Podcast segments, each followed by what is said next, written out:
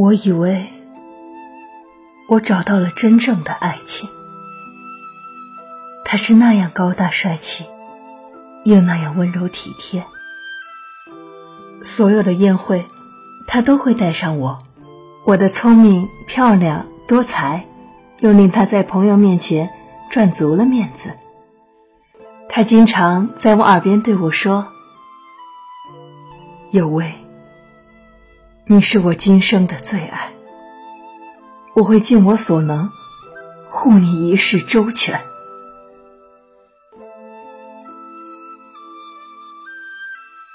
人世悲欢一梦，如何得作双成？我迷失在他的甜言蜜语中，渐渐的淡忘了那个苍老而又萧索的背影。直到有一天，他脸色苍白的捧着一封信，我才知道，原来他早已娶妻，而我。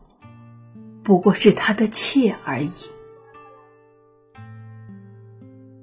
我没有责怪他，以我的寒门身份，做妾是改变命运的唯一出路。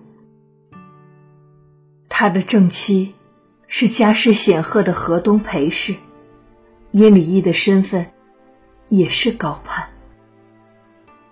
我低笑着安慰丈夫：“我会尽到做妾的本分。”不会让他为难。可我压根没有想到的是，我和他的妻子裴氏见的第一面，就挨了一顿毒打。当嫉妒的裴氏指挥这家丁用鞭子打我的脸的时候，李毅，那个三个月来和我同床共枕的人，那个在我耳边许下海誓山盟的人。在旁边，哆嗦的，像是一片风中的树叶。他甚至没敢抬头看我一眼。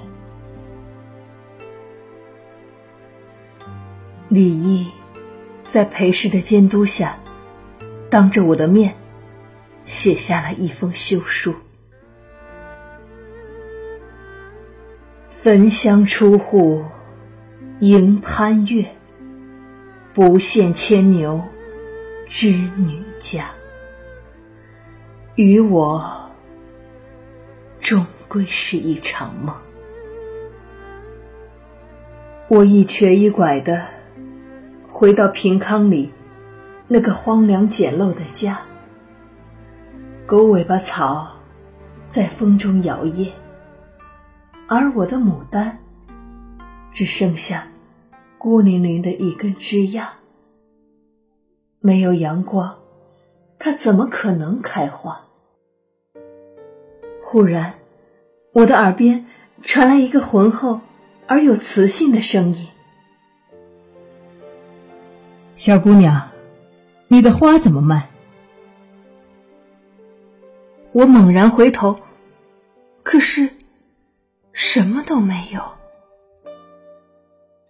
我颓唐的坐在花盆前，抱住肩膀，轻声抽泣起来。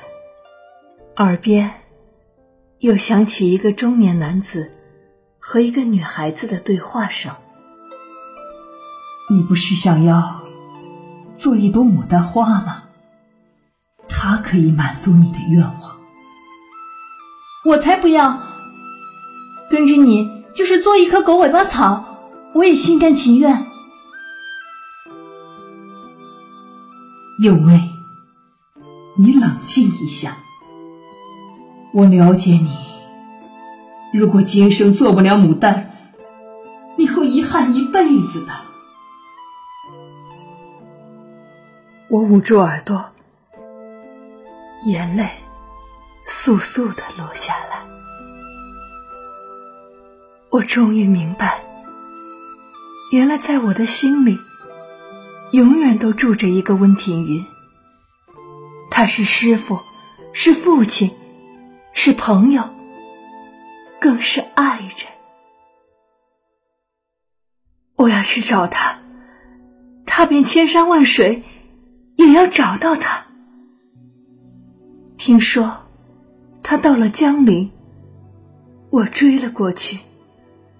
可是刚到那里，就听说他得罪了权贵，被人打了，已经离开这里去了长安。我心如刀绞，可是却身无分文。李毅在鄂州做官，我给他写了一封信，随信附上一首情意缠绵的诗：“江陵愁望寄子安，枫叶千枝复万枝，江桥掩映暮帆迟。”忆君心似西江水，日夜东流无歇时。什么忆君心似西江水，日夜东流无歇时？我的目的不过是找他要一笔钱。李毅很快回了信，信中诉说他是多么爱我。等他妻子的气消了，就把我接回去。我冷笑了一声，把信扔进了火盆。我感兴趣的是随信带来的那个小匣子，里面的银子才能真正改变我目前的处境。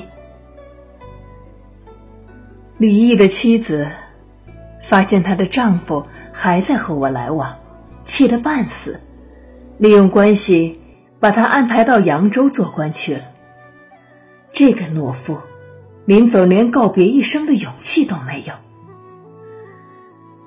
他抛弃了我，抛弃了那个楼上新妆待业、闺中独坐含情的于右威。那么，我的生命中从此再也不会和这个人。有任何瓜葛？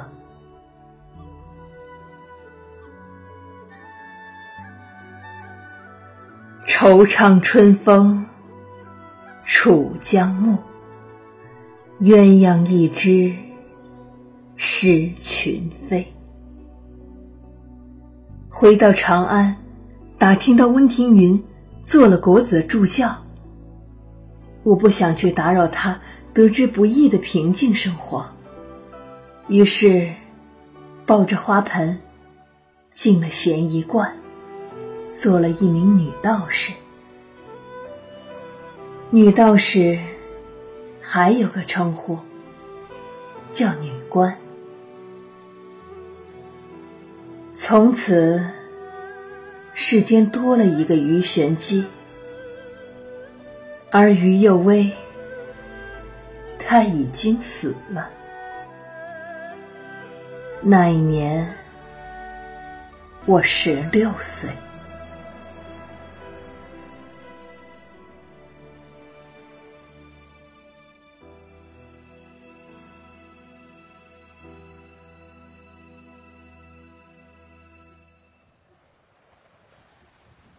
我在道观前写下几个大字：“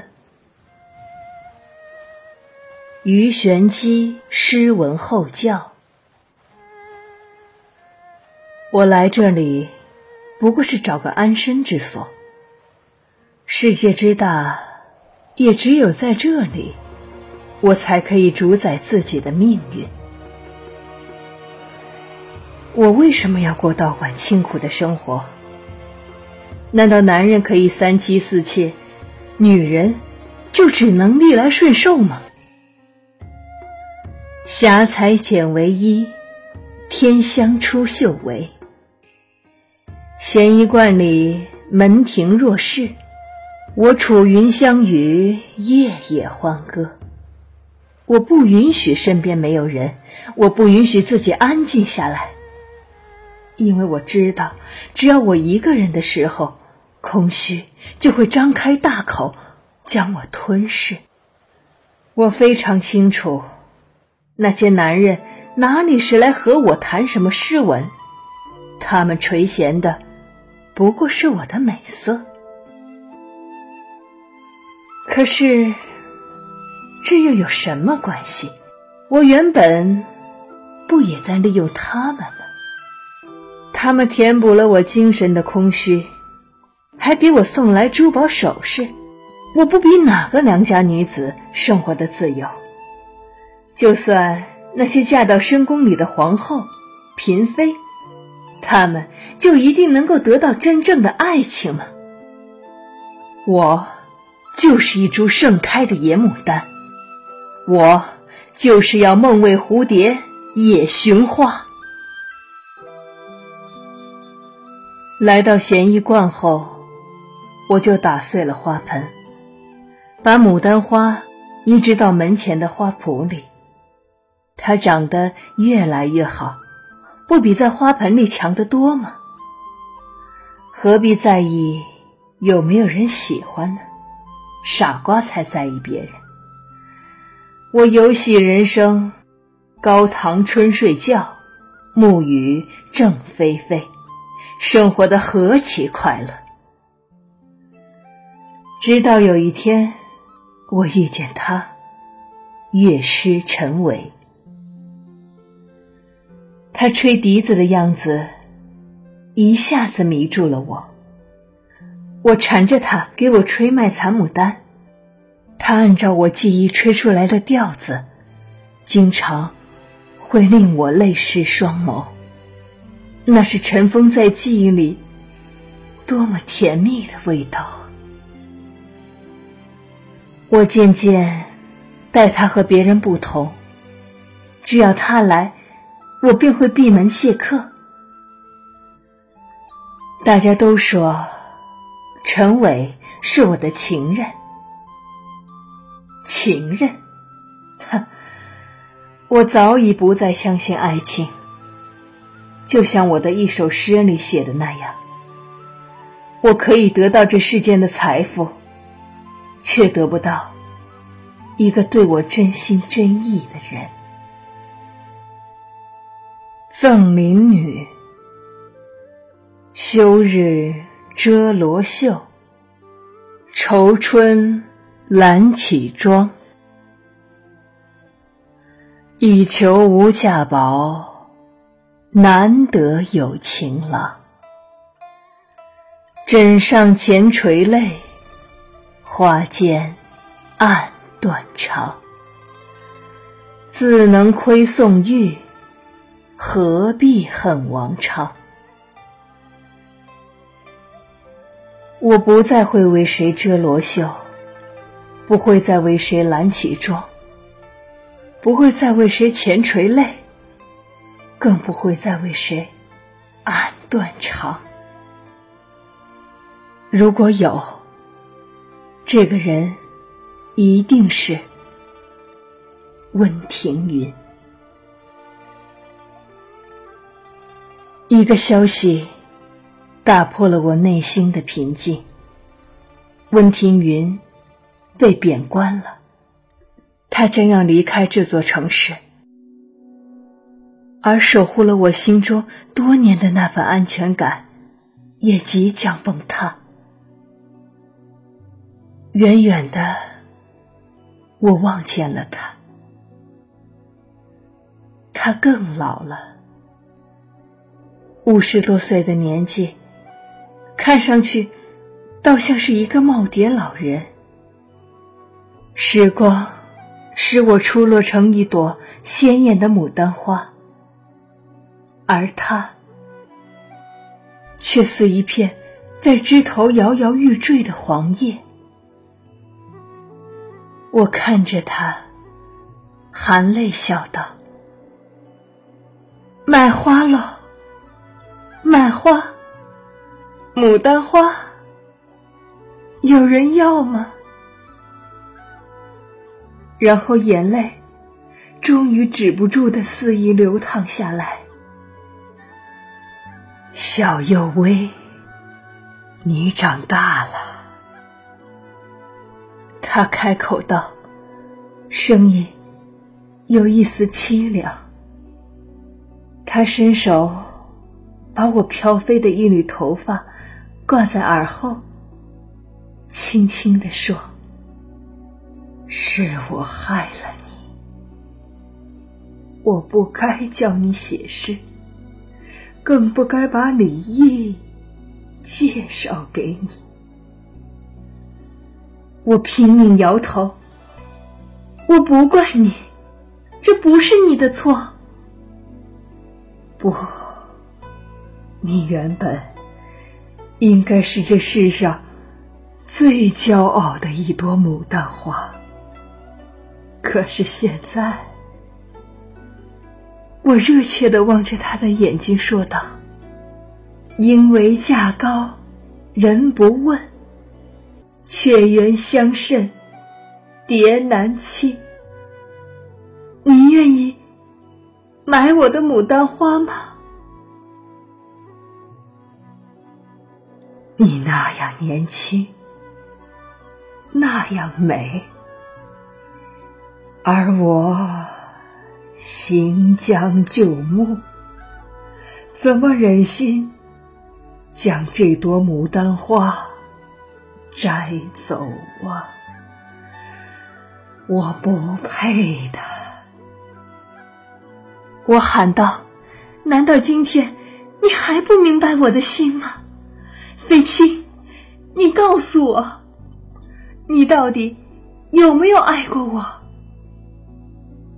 他痛苦的望着我的眼睛说道：“有为，你不要逼我。”说罢，他从脖子上摘下一条项链，放到我手里，说：“以后我们不要再见面了，多多保重。”我低头看着手中那条项链，一个骨头的头子，里面。镶嵌了一颗红豆，再抬头，只看见一个落寞的背影。阳光照在他的身上，身后的那个影子，好长，好长。耳边响起遥远。而清脆的声音，